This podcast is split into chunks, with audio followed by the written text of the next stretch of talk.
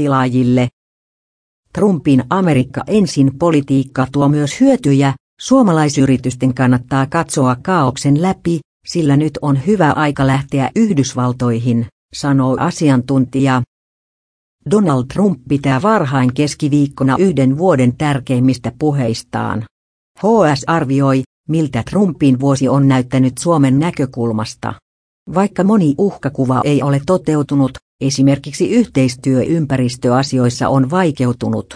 Nyt ympäristötavoitteet pitää naamioida talouskasvuksi tai säästöiksi, sanoo eräs ympäristöpolitiikan tuntija.